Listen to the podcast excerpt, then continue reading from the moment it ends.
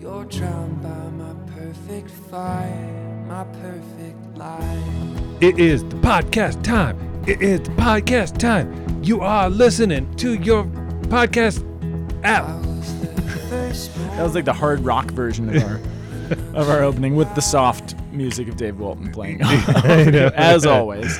Hey, this is the word on the hill. We're the lanky guys. That's Father Scott Powell, and Um, my name is no. Dr. Peter Mussett. No, you're no. That's not. You're confusing the people. Shoot.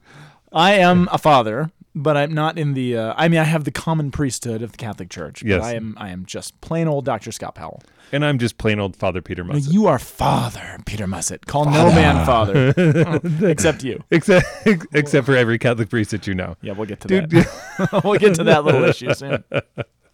hey, we are really excited to have you here on the podcast So on the excited. 31st Sunday of Ordinary Time. Thirty first. Are you just jumping in?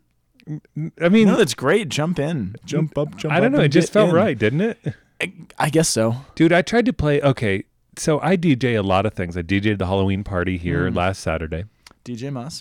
And dude, um, normally, dude, Jump Around by House of Pain is a block rocker. That's every high school dance uh, in my experience. Dude, and I, th- but normally every past. other dance I can throw it down and Yeah. people are jumping. And they weren't? And they were jumping, but it was not enthusiastic. I think I think that we're coming towards the end of the reign of the of House of Pain. It had a really long run, though. I mean, this has been decades. I was thinking about that as I was playing the song, and I thought, you know, good run, good run, buddies. Good run. Do you have any shout outs? Um, I'm gonna shout out my brother Oh. Neil Mussett because he loves shout outs. Do you know that he like every time we shout somebody out, he's like he's like, dude, we need to shout out more people. Well, I, I have a handful. Um, so the couple of handful, the couple of shout outs I want to give. I want to give a shout out to Tom Wall, who uh, both a shout out for being a great listener. He sends his kids to Camp Wojtyla. So Tom, thank you for uh, for everything, and to Laura Franceschi, who's also a faithful listener, whose um, son I actually went to college with. Good old Nick. I don't know if Nick listens or not, but Nick, if you're listening, I've given given a shout out to you too. What's up, Nick? Um, and one last thing. So I've gotten a number of both emails and messages on Facebook, and there's a common question that keeps coming up. People keep saying, "Hey, do you have? Um, can you recommend any books that are like?" Kind of what you do or one of your like one stop go to resource books and i was trying to th- i haven't answered any of those partially because i mean there's there's a lot of different books that i use and kind of go to and and resources but I use was- a lot of books too. you do use a lot of books, but I just want to say one of my my go tos because th- my great love, I think, in studying scripture, and I just finished a class. Uh, we did a series on um, connecting the seven sacraments to the Jewish feasts of the Old Testament, and one of my go tos, both for this podcast, for that class, and just kind of what I love to go to, it's a book called the the Eerdmans Dictionary of Early Judaism, which is if there's something I really want to know or don't understand or want some background or context or want to understand the world of Jesus, this is like the it, it's a huge it's a it's like three catechisms. Um, it's really big. It's not super cheap, but the Eerdmans Dictionary of Early I love Judaism. that you just use catechism as a measurement. That's your point of reference. um, but again, it's one of those because a number of people have asked me. I mean, if I want to understand something contextually, this is my go-to. Um, so I just want to throw that out. That's not a book for everybody. It's it's not super scholarly, but it's scholarly enough. I love anything by Brant Pitre. I think he's a fantastic scholar that brings uh, the Jewish culture and world and and um, faith life, cultural life of Jesus to life. Uh, he's fantastic. Um, yeah, those are just a couple, but people have been asking me that, and I do I do have a couple go tos. There's also a great book by a guy named Alfred Edersheim, who's I think he lived back in the 20s or 30s, and it, it- his book went into reproduction. It's called he has a book called The Temple. Um, which is like anything you've ever wanted to know about temple and the liturgy and how it worked in the time of Jesus and prior to that. This is like your your go to reference point. So I have a handful of my, you know, if I want to understand something, what is my go to book? Those are three of them. Um, but just a number of people have asked that. Does that make sense? yeah. So I just throw those out. Um, I uh, I oftentimes go to Jesus and the Victory of God by N.T. Wright. That's a great That- book. That's a that's a huge go-to. You do always break that. I can always tell if you've broken that out for the podcast. I'm like, ooh, he got the N.T. Wright out. Absolutely. And uh, what I find is uh, it's good for references, reading straight through. I mean, he's a great writer. Yeah. Um, and he has a lot of really keen insight into the scriptures. Like you. Oh, thanks, buddy. You bet, man. Um, I mean, the uh, Catholic commentary on sacred scripture is also a, an excellent resource. It really is. It's a great go-to. It's a, it's a number of individual volumes. Um, I think Mary Healy and uh, Curtis Martin and Ted Sri. no, well, there's some of the authors, but Mary Healy, who's out at uh, Sacred Heart Seminary in Detroit, and Peter Williamson. I think they're two of the, the editors that kind of spearheaded the project. Spectacular scholars, but it's I, I love actually recommending the Catholic commentary on sacred scripture because they're um, they're pretty in depth. They're kind of verse by verse in the New Testament, but they're also um, really, really readable. You don't have to be a scholar to totally enter in. So those are they're just great books. I always love to put good books into people's hands and brains. Amen. And anything by Frank Sheet. Frank Sheed. All right, 31st Sunday of Ordinary Time. Our first reading, Father Peter. What coming- is it from, dude? It's from the book of Malachi, Malachi. who is the last of the Old Testament prophets. The last word that God speaks before there's literally silence until Jesus, which is pretty intense. You want to listen to what Malachi has to say. Malachi. So we're in Malachi uh, chapter 1, verse 14, starting in 14b to chapter 2, verse 2b, and then jumping over to verse 8 through 10. Malachi. Does that make sense? Yep. I wish I was rapping along with your. Doesn't that fa- sound like a good uh, like insert? Malachi. Boom, ba-da-bum, ba-bum, ba-bum, Malachi. boom, ba-bum, bum, ba-bum.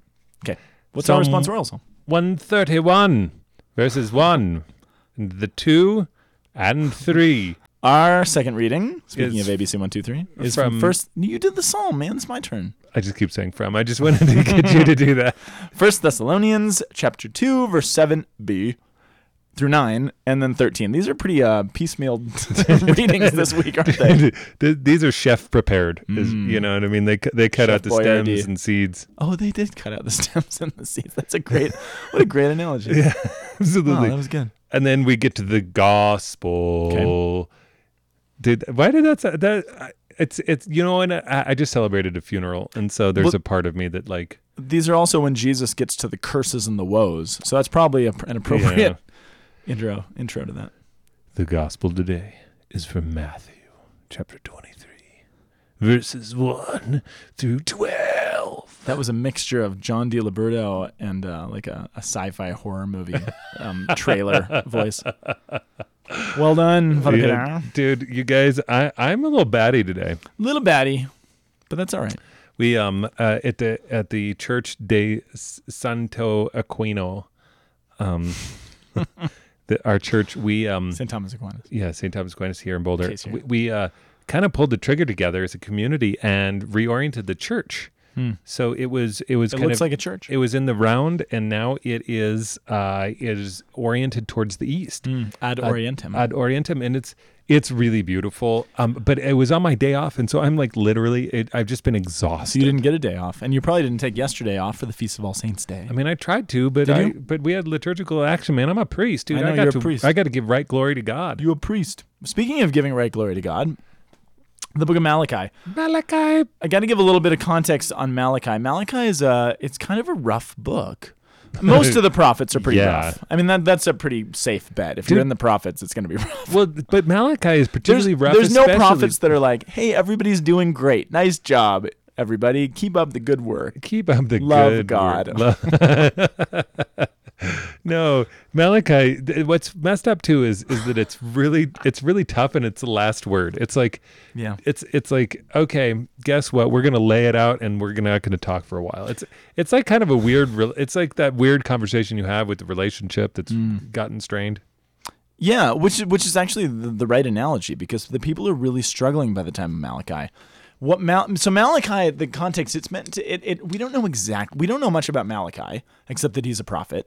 We don't know a whole lot about um yeah, the we, we know the time frame, or we have a pretty good guess on the time frame, so we can we can piece together what's going on from that. But we don't know really know much about Malachi himself, or about uh, we know he's speaking to the Jewish returned exiles who are living in, in Jerusalem. So the context of this is around the time, maybe just before the time of Ezra and Nehemiah. Or around the time of Ezra and Nehemiah. So if you imagine, it's right when the people are coming back from their exile in in, in Babylon, right?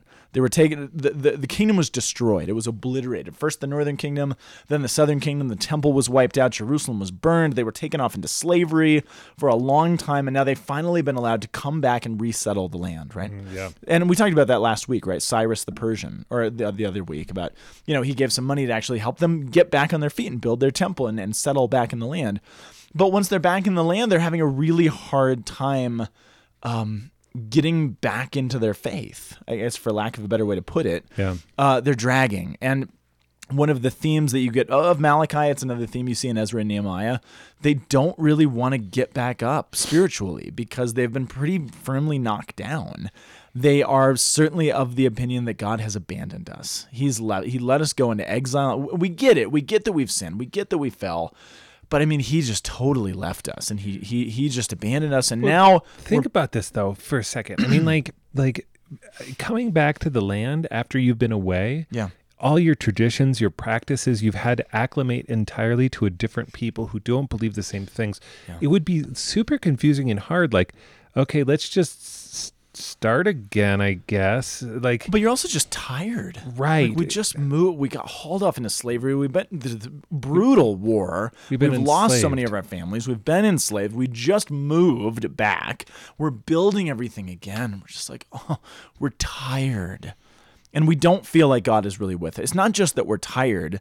We're tired and we just, you know, and these prophets keep telling us, hey, rebuild the temple, turn your hearts back to God. Well, we're like, that's the God who abandoned us and let us go into slavery. I don't know if I want to turn my heart back to that God. That that's sort of the mentality. Right. Do you even love us? Do you are you even there? Like we're supposed to build this temple to you? Uh, The temple was the reason that we went off to exile in the first place because of the unfaithfulness and all these sins that came about through it. And they're just they're dragging. And I'm, I'm spiritually I'm thinking to my I, I don't know if this is the right analogy or not, but as I was reading and kind of praying through this this morning, I kept thinking of sort of the state that we are now, and it, it's different. But here's the the analogy in my head we have been times are hard. Just i mean if you if you pay attention to the news of the world i mean we've just been hit by this string of like the worst of the worst natural disasters right Yeah. these hurricanes these earthquakes and houston and puerto rico and and, and florida and, and mexico and dogs like, and it- cats living together. I dogs mean, and cats living together. But I mean, we're just bombarded. And there was just a terrorist attack earlier this week in New York.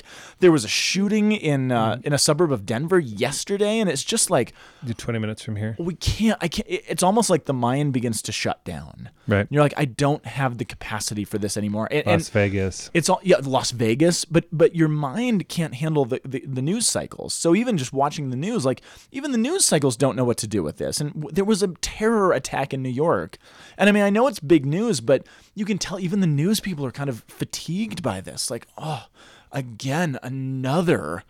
That's sort of the. it- It's different, but that's sort of what I'm projecting onto the people in Malachi's time. We're like we're hmm. just beat up. We're fatigued. We've heard these messages before. I I know we're supposed to care. I know we're supposed to get back up. I know we're supposed to rebuild the temple, but my gosh, we're just exhausted. And I don't know where God is in all of this. And maybe that's the experience of a lot of people watching the news and seeing all of these horrible things continuously. Not even just man made things, but, you know, natural disasters. Like, where is God in all of this? And I know I'm supposed to get off my butt and go to Mass and I'm supposed to pray and I'm supposed to turn to him and find joy in my life, but geez, things are hard. You know what I mean? I'm trying to apply this to today. And I think there is kind of a fatigue in our world. Yeah. And we're also just sick of fighting. We're sick of the politicization, politi- politicization, the, the politics of things, you know, and just the fighting and the disasters. That's what I'm putting on this. And what the You know Lord what is Oh, responding. I, I think is really funny is that uh, the uniforms that soldiers wear, they call them fatigues. fatigues. I wonder what the etymology is of that. I think that they just work them hard in those. Yeah. Do you think that's what it is? I don't know. I I'm sure we're going to get emails. hey, Actually, Father Painter. some soldier. We need. Hey, that's it. Let us know. Well, d- I. I mean, I look. So that's the- our context. That's our though, context, and this- so like, I look and it's like, uh, and as a priest, dude, this is the thing: is that your your priests are the ones who. You just gave me the thumbs. Well, I did because I, I, what you're about to say is important, and I know where you're headed. But before you say it, can I just because we're we're this is how the readings work, and for better or for worse, we're we're thrown into the middle of a passage, and it's even piecemeal, like we Right. kind of joked about. We're into part B of this verse, Right. but but there is a more immediate context. So because of the broader context of cultural fatigue, spiritual fatigue, whatever, Yeah. Um, people are being lax, and especially the priests. And r- literally, lines before this, it talks about priests offering these sacrifices in the temple, these animals that are blemished and have broken bones and are not right because they're lazy in their spiritual practice. And the priests are offering impure animals, which you're not allowed to do. And the people are, yeah, they're praying, they're kind of going through the motions, but they're not doing it well. The priests, especially, they're not doing what they're supposed to do. They're lax, they're lazy, they're cutting corners because they're like, you know what? Does it even matter? That that seems to be the idea. Yeah. And that's why God now in Malachi is going to the priests, and he's like, wait a sec, because they're they're, they're questioning to God is like, where are you? Why should we even care?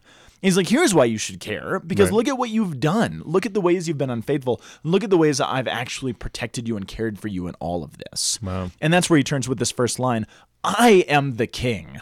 Yeah, you don't have a king right now, actually, in Israel. You have priests, you have a governor. Uh, Nehemiah, I think, is one of the governors of the people, but you have only me. I'm all you got, Israel. And so, priests, here's how I need you to clean up your act and be leaders. So, sorry, that was the context in which you were headed into. Well, yeah, and, and how do you be leaders? It says, um, "O priest, this commandment is for you. If you do not listen, if you do not lay it to heart, to give glory to my name," says the Lord of hosts. So to give glory to my name. So it's interesting because the the Greek word is doxa. Doxa. So when we talk about being orthodox, Orthodoxa. orthodoxa, ortho is is right No. Or, Right. or same. or same glory. Yeah. uh, right is better. Yeah, you're right. right glory. So like or, or orthodoxy, it's so it's right glory. Yeah. So it's interesting because when we talk about like Because in the gospel, they're going to be giving glory to something else. oh It's it's uh it's what's the opposite of ortho? um left Hetero lefty heterodoxy. No, hetero hetero. It's right. heterodoxy basically, right? Yep. Okay, sorry, continue. But that right? Do you see where I'm going there? Uh, I do. They're still doxy, but it's not ortho. Yeah, d- d- yeah. So I, I just think that it's an interesting thing, and and it says, what does it look like if you're not giving right glory? It says, um, you have turned aside from the way, you've caused many to falter by your instructions. So it's like, okay, walking the way, instruction. Uh, you have made void the covenant of Levi, and I've made you contemptible and base before all the people. Since you do not keep my ways, but show partiality in your decisions. So it's like, so that's the wild part is that Yes. th- there is a sense of like priests do have to make a lot of judgments. Yeah, they also have to just show up for the game. I mean, it's kind of like you know. Really? The people are tired. There's a lot of disasters in the world. It's like you just saying, you know what, this Sunday I'm I'm just tired, you guys. I'm gonna sleep in. We're not having mass this Sunday. Or if we do, we're just gonna have a really short one. You, you know what I mean? Yep. The priests, if, if the priests aren't believing this stuff and showing up before the people and saying, hey, we need to turn our hearts back, we need to give right glory to God. If you're not giving right glory to God, how is your flock supposed to know what to do? Yeah. Because we look to you. Yeah, I think it was. I, it might have been um, Archbishop. Um, who was on TV? What's his name? Not Sheen. Sheen. I wanted to say Sheed. 'cause I Not she. You brought up Sheed earlier. Yeah, yeah, Sheen. Fulton. And, and I think he might have been the one who said, if your if your bishops are holy, um, then your priests are going to be good. If your priests, uh, if your bishops only good, then then your priests are going to be all right, and then your oh, and then your people will be okay. Wow. And then, but then it, as as the bishops go down in quality, so do the priests, and then so do the people. Because you were the one, for better or for worse, we look to you guys. I mean, Ap- for better in your case. Uh, Dude, Don't fire me, please. and we're blessed. You're We- fired. Sometimes I forget and we take it for granted how great of a diocese we have and how great of a bishop we have. And so as a result, we have fantastic priests. But not all parts of the country or the world are like that. Right. And people, whenever I travel or give talks in other places, they remind me of that. Like, you guys in Denver, you got it. You got it going on. Well, it's partly because the two like massive po- like Catholic podcasts that exist in the world, as number one, the Lanky guys. Mm. Lanky guys are the number one podcast. I'm just kidding. It's We're- appropriate that that was distorted. because it's a distortion of what the truth is. You're giving heterodoxy. I am totally right giving glory. heterodoxy. Oh, darn it! That's good. This is going to be a great example for the gospel. Great example for the Thank gospel. you for that. No, like Catholic stuff, you should know those guys are number one, and so they're, just they're down a the great podcast. They're a great podcast just down the street from us, you know, and and uh, Unless those, you count the ones in Rome. which are a little bit more than down the street. Th- yeah, they're they're down the ocean. down the ocean, down the sea. Yeah, so that that's uh, so this Uh, is a mm, message to the priests saying your people are struggling and you need to get up. Yeah, so okay, so, So that takes th- us to the responsorial psalm. So Malachi is kind of saying, "Get up, stand up, Stand, up, for, your the glory." rights. Ah, for the glory. I should say, just before we move on from Malachi, it does end on a happier note. So there's a, there's a back and forth throughout the whole book, and the people are like, God's like, "You guys stink," and they're like, "What do you mean we stink?" it. I was reading in a commentary. It's like Tastes it gave great. the Less filling. and he's like, "Here's all the ways that you stink," and he's like, "Well, you stink in these ways too," and they're like, "What do you mean?" And he, he responds, but it ends. The whole book ends. The sort sort of the last word of the last prophetic book of the Old Testament says, "Hey, I'm going to step in myself and I'm going to take care of this. And I'm going to I'm going to come back and I'm going to set things right because things are messy. And before I come, I'm going to send a messenger and John the Baptist is or Elijah is going to come back and he's going to prepare the way for me. And these things are going to happen. So uh, just to it's not all doom and gloom in Malachi. It ends by saying, "Hey, there's a future here, and I'm going to send my messenger to prepare my way and I'm coming back." And if you're looking for a Messiah, I mean, really one of the things you see as you read through Malachi is that the priests aren't going to save you. They're they're not going to be able to give the glory that's actually due God. I mean, they can do what they can do, but things are just messy. And so God says, "You know what? I'm going to do it myself." And he ends sort of the book on that note. And then there's silence. And you're like, "Well, what do you mean you're going to come and do it yourself? Is that a metaphor for something?" And then of course in I mean, how does Matthew, then the first gospel, right? How does it begin? It begins with a genealogy, and then you have the angel appearing to Mary saying, What? He says, You're going to give birth to whom? Do you remember what Matthew says? Matthew, he's the only gospel that calls Jesus by this name, Emmanuel, which means, God is with us. and what do they believe in the time of Malachi? Emmanuel, What do they believe in the time of Malachi about God, though? He is with us. He's abandoned us. Remember, that's the idea. Like, you've abandoned us. You left us. You left us off in exile. We, we don't even know what to do. How can we get up? How can we worship you? You're not with us. And what's the first word after the silence? Ah, God is with us. It's not God will be or God is now. God is, present tense. Dude, that's awesome. You had actually. it wrong. So Matthew is the answer to the question of the Old Testament in a certain sense. Matthew is kind of the like, you know, the different strokes to the like w- facts of life. Yes. I was going to say the, uh, I said different strokes because of Emmanuel Lewis. Oh, Emmanuel Lewis. Well done. Has anybody noticed there's a big scandal going on in or something with the politicians and somebody on Trump's campaign? His name is Papadopoulos. Have you heard about this on the news? Papadopoulos. And all I can think of was that was the name of the dad in Webster. and I feel like I'm the only person that's remembering that. Anyway, let's move on. Psalm 131. Psalm 131 is sort of showing where the whole book of Malachi is going and where the Gospels are going to take it back up. In you, O Lord, I found my peace. Because what's the problem in the time of Malachi? We can't find peace. We're, we're still ill at ease. Like, I get we're back in our home. We're trying to build our lives back up, but there, there's still no peace. We still feel abandoned. We feel beat up. Where do we find it? The priests don't seem to be doing their job. We're looking to these guys. They're not saving us. And God is saying, it's only in me that you're actually going to find it. This is a very sweet and condensed um, psalm. I mean, it's only three lines. One, two, three. One, two, three. It's really interesting. It's just saying like, I am really trying to pay attention to Mm. what is most needful right in front of me, which is kind of a Nehemiah kind of build Absolutely. a, build a wall in front of you kind of idea. Yeah. Which is which is important. It's like saying like I'm not I'm not trying to do these lofty things, Lord. I'm just trying to fulfill my obligations of the things that are right in front of me Yeah. and like which which is like okay in lord oh lord in you i have found my peace but the psalm is a little bit contrasting to the psalm response because it's saying like like my heart is not proud my eyes are not haughty i'm busy i busy not myself with great things nor with two things too sublime i've quieted my soul and then and then hope in the lord both now and forever I guess it does. It's not too contrasty. Well, it, it's but, the, but it's with, the- with last reading, it feels like, oh my goodness, there's a, there. It's like, how do you find peace in the midst of like saying like, God, I don't know where you are. I, are you with me? Are you not with me? Am I making right glory? So I'm just going to do what I what what I know is right. But I think that you answered your own question. I mean, Right, that- that- how do you find God? Well, by doing those things. That's faithful. That's actually what I think Yeah. faithfulness is. humility. it, well no it's just doing what you have been trained and Mm. you know is right when it's a little bit confusing and hard Yeah. I, that's a great definition of faithfulness. Yeah, it's just like okay, Yeah. you're like you're like okay, I I'm going to lean upon my training now, and in in leaning upon that, I'm going to say, okay, this is I, I I know in my mind I can present to my will what is proper and right and just and good, and that's I'm going to do what's right in front of me, and that's that's right. Do you know that famous line from Saint Joan of Arc? It's one of my favorite quotes from any saint. She says, uh, "It's she was going to be Stacking it up. If I forget it now, I'm going to feel okay. like a No, jerk. no, it's just me because we use it at Camp Wojtyla a lot. Um, but as she's headed to be burned at the stake, right, for for living, I mean, Yeah. fighting and leading an army and saving France, you know, I mean, which is pretty big, lofty things. But what she says, she has this great line. She says, "I'm not afraid. I was born to do this," which reminds me of what you're saying. wow. I'm not afraid. I'm just doing what I was always trained to do. And In this case, it happens to be leading the army and saving the Right. world. right. but I'm not afraid because I was born to do this.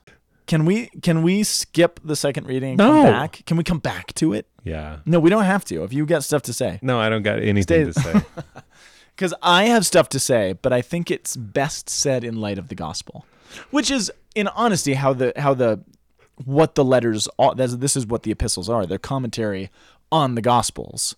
Now Yep. we read them in mass liturgically this way in preparation. We're taking the steps to, toward Jesus. So if we do this, this then what, sense- what what'll happen is we'll read the gospel, and then when we hear it on Sunday, will be it'll be like a framing so that we can then rehear the gospel. I, I hope so. That's I think the idea.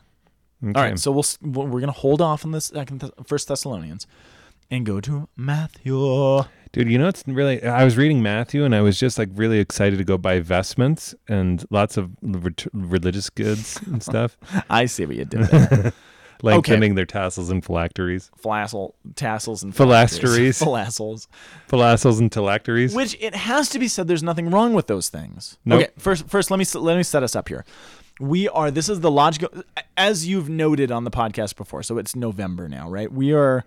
We are fast approaching the end of the liturgical year, and as you approach the end of the liturgical year, the readings um, begin begin to get more and more intense. They heat up, They baby. heating up, baby. So we've been for the last few weeks, we've been um, looking at Jesus's exchanges and challenges and uh, and um, um, him being called out by the Pharisees and the scribes and the and the Herodians, right, the re- religious leaders of the day, and they've been going back and forth. And remember, every week for the last like month, they've been like trying to trip him up and trying to call him out, and he's been you know fooling them and pulling coins out of their ears, and you know doing all the doing all these tricks, not tricks, but you know like showing their hypocrisy. Dude, that's messed up, bro. well, the coin. remember? I know. What if what if that's how the scene actually worked? He was like, "Show me one of your coins." Oh, here's one. But yeah, so they've been going back and forth. This is the climax of all of those conflicts. All of those conflicts climax in chapter 23. And this is where Jesus says, okay, we've been going back and forth. You've been demonstrating this. I've been demonstrating. People have obviously been watching and listening to these conversations. And now Jesus says, this is what I have to say in conclusion. This is setting us up right after uh, Jesus' last word in our gospel for today. He enters into a series of woes where he says, Woe to you, scribes and Pharisees, for doing this. Woe to you, hypocrites, for this. Um, I don't know if we've talked about this before, but the entirety of the Gospel of Matthew. The Gospel of Matthew is a literary masterpiece. E- uh, It's a spiritual masterpiece, but the way it's arranged literarily is is absolutely brilliant. Because Matthew is methodical. Matthew's a tax collector, which means he's very ordered and very methodical in the way he does things. But the entirety of the Gospel is one giant chiasm. You remember what a chiasm is? The beginning it relates to the end, and then and then the middle part relates to the later later middle part, and then there's a central point. Yeah, it's like a big sandwich, right? Parallel ideas that sandwich each other, like you said. Dude, that's that's a yeah. So it's like a really good hamburger. It's like a really good hamburger with lots of layers to it. So the the woe. So that being said, so if all the the beginning of it parallels the end of it, and then the in between as well, um, the woes that we get in chapter twenty three are actually the inverse of the beatitudes from chapter five, where Jesus says, "Blessed are these people. Blessed are you when you do these things." Now at the end, he says, "Woe to these people. Woe are you. Woe to you when you do these things." It's the opposite of those things, and I think you can actually read it carefully and be able to pick out the same themes from the beatitudes in the woes. Blessed are you when you do this. Woe to you when you don't do those things. And to you specifically, scribes and Pharisees and religious leaders for keeping people out of the kingdom. So it's uh, it's the opposite of those, which to me that throws a different light on these woes. Like that's a big deal. You're giving the anti beatitudes now at the end of the book. But the context is that this has been heating up for a while. And now it's like Jesus is it's the last straw. I've been challenging you, I've been answering your questions. You've not heard me. You've not listened to me. You have rejected the voice of the Son of God. So woe to you. This is your last chance, essentially, which is Yeah. intense, right? So what he says right before that, so Jesus spoke to the crowds and to the disciples who've been listening to these going back and forth, right? Saying the scribes and the Pharisees, they've all taken their seat in the chair of Moses, which um, presumably you actually have some evidence in some of the Gospels and in Acts. There probably was an actual chair in the synagogues that represented symbolically the, the teaching authority of Moses. It's sort of like the chair that you have in the church, like the presider's chair, right? Or the the seat of the bishop maybe is another kind of equivalent that we have in the cathedral, right? There actually was a chair that they sat in. Here's the thing: the first reading are basically warnings to the priests of um, consequences if they don't actually do what they're supposed to do.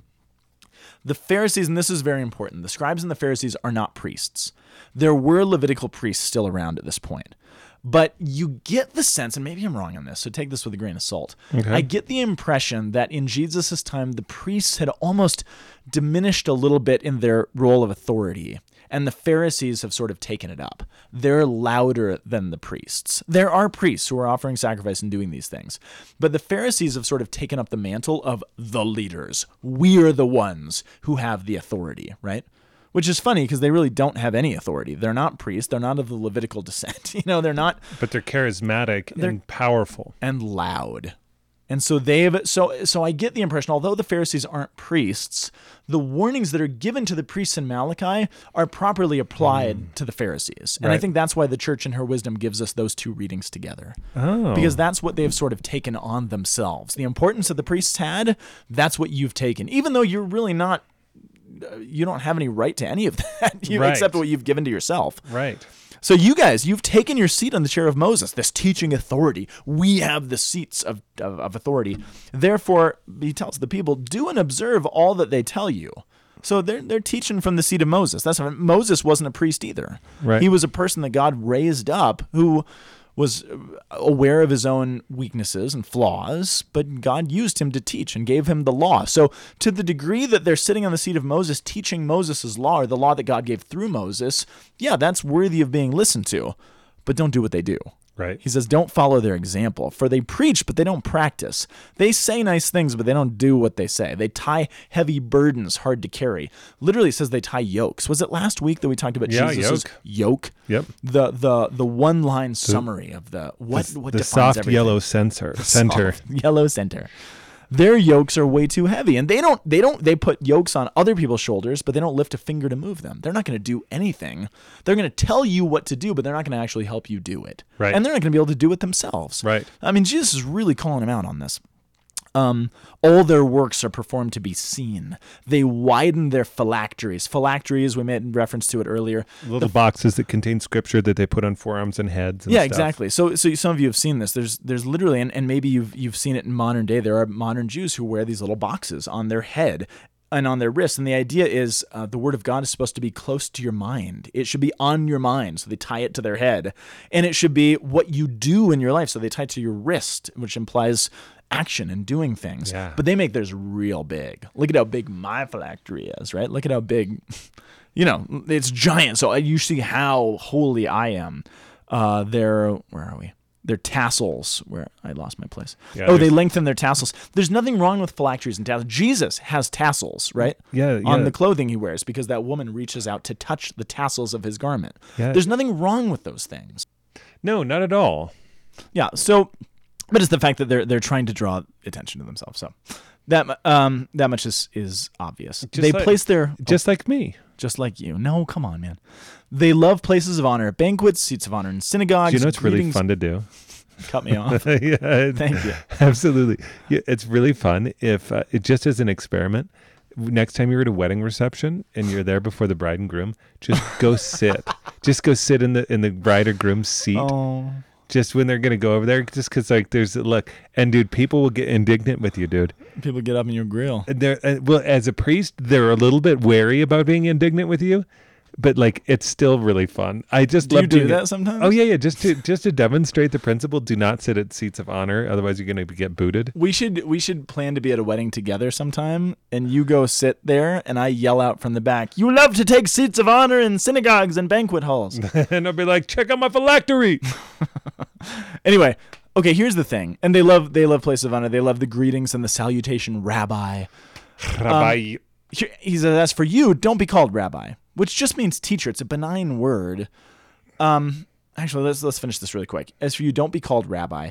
You have but one teacher, and you are all brothers. Call no one on earth your father. You have one Father in heaven. Well, wait a second. I call you Father. Okay, we'll come back to that. Do not be called Master. You have one Master, the Christ. The greatest among you must be your servant. Whoever exalts himself will be humbled, and whoever humbles himself will be exalted. Jesus is not saying don't call priests father. He's not saying don't call people teachers. I, I am a teacher. That's what I do for a living. Otherwise, Teacher. I don't know what I do. I need to go to the bathroom. And that's okay. Those things are fine. But I mean, for your part, you're not the father. No, there's You- no claim or th- there's no. I mean, you're, I, there's nobody who's claiming to be father. Here's the difference between the new priesthood of Jesus and the old priesthood of the Old Testament. They were priests by virtue of themselves in the Old Testament. And that's okay. That's what God allowed. It was his idea. He said, You're priests because you're Levites. You're priests because of you. You are not a priest because of you. You're not a priest because of your parents. You're a priest because you're united to Jesus Christ. And the only reason I can call you father is because you are spiritually united in your holy orders to God the Father Right. and Jesus Christ. Amen. That's it.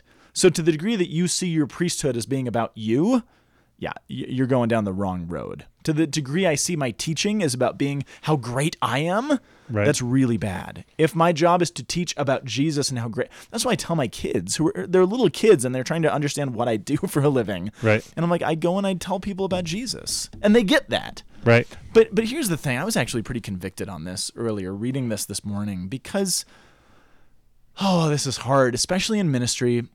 Here's the thing. Not only in ministry and, and kind of what we do, and I engage in academia and we know bishops, but I also run a nonprofit and you do a lot of development for this place. Development's a weird thing, and doing nonprofit work is a strange thing. I have a, a, a good friend um, out in DC. He's um, he's the head of a a very big, a very uh, influential nonprofit that exists in DC. It's a think tank.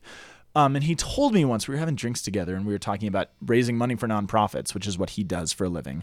And he's like, the problem with raising money for nonprofits is that you spend a lot of time with a lot of powerful people who do a lot of good and help, you know, toward the mission of what we do.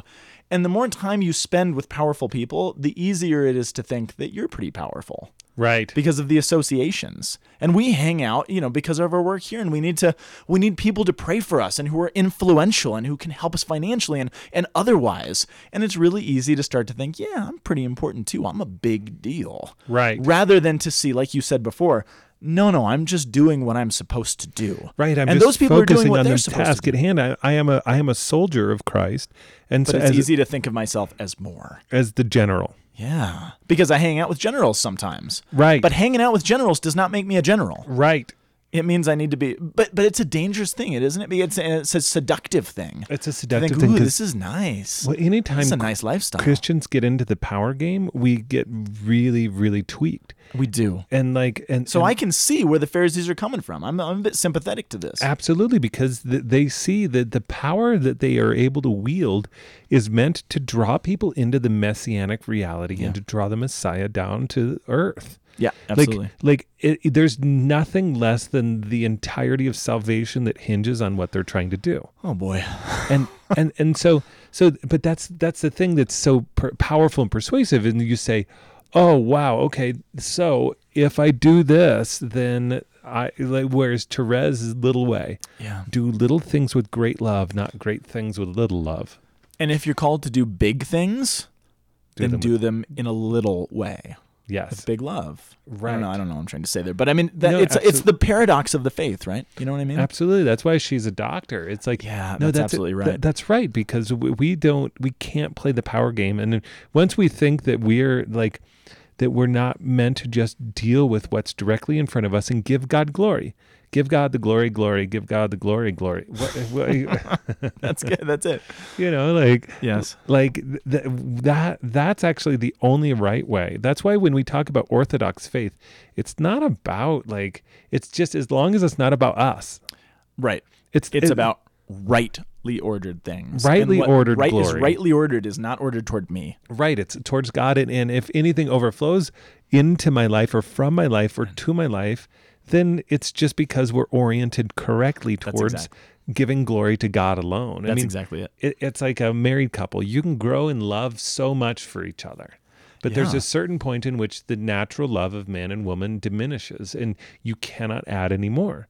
Whereas if you're trying to grow towards God, there's no end to the intimacy and the depth which two a married couple can grow towards each other. Which we always, you know, Annie and I sometimes when we give marriage talks and, and relationship talks, and we stole this from some. I think we stole it from Curtis and Michaelann Martin, so I'll give them credit. But it's this this image, you know, you think of relationships and married life or dating or whatever as two people focused on one another, Right. Which that that's going to burn out, and you're eventually just going to look too closely, and it's just not going to work.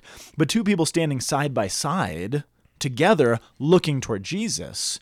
Oh no, that's that's a relationship that's going to work. That's the goods. That's the goods. So all that is to be all that being said, um, the reason I wanted to save the second reading till last is that here's where you get the impression that the disciples listening to Jesus' words on the gospel, they got it. Hmm. And they said, Yeah, we can't be like that because they're going to receive, the apostles at least, are going to receive a priesthood that goes so far beyond what the Pharisees ever dreamed of, that goes far beyond what the Le- Levites ever dreamed of. They're going to be given the divine authority of the Son of God to act in his person, which is, a, if there's anything to give you a big head, it's that.